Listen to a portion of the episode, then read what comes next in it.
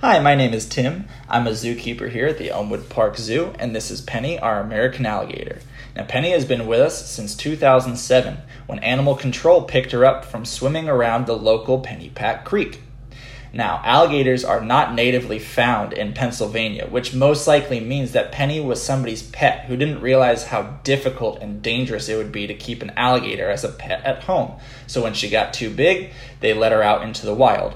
Now, of course, this is dangerous to the people swimming in the Pennypack Creek, but also it's dangerous to Penny because she does not have the skills to hunt and take care of herself in the wild, and she would most likely not survive our harsh, cold Pennsylvania winters. Now, in the wild, alligators are natively found in the southern United States, ranging from Florida all the way over to Texas. When they hunt, they are called sit and wait predators or ambush predators, meaning they sit very, very still and they blend into the murky waters and they wait for their prey to either swim or walk by and then they snatch it up really, really quick.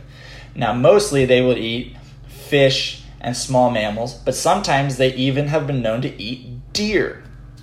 Here at the zoo, Penny loves enrichment. She loves toys, especially big toys that she can barely fit her mouth around. She likes to throw them all over the place. She also loves melons like watermelons and cantaloupe that she can smash and make a big mess of and make it really hard for us keepers to clean up after her. That's one of her favorite things. Penny also does training here at the zoo, which is really cool, and she's proved to be very, very smart and a quick learner. She's learned to enter a crate on her own accord so that we can move her around if the need ever arises, and to target, which means to touch her snout to a target stick. Thank you so much.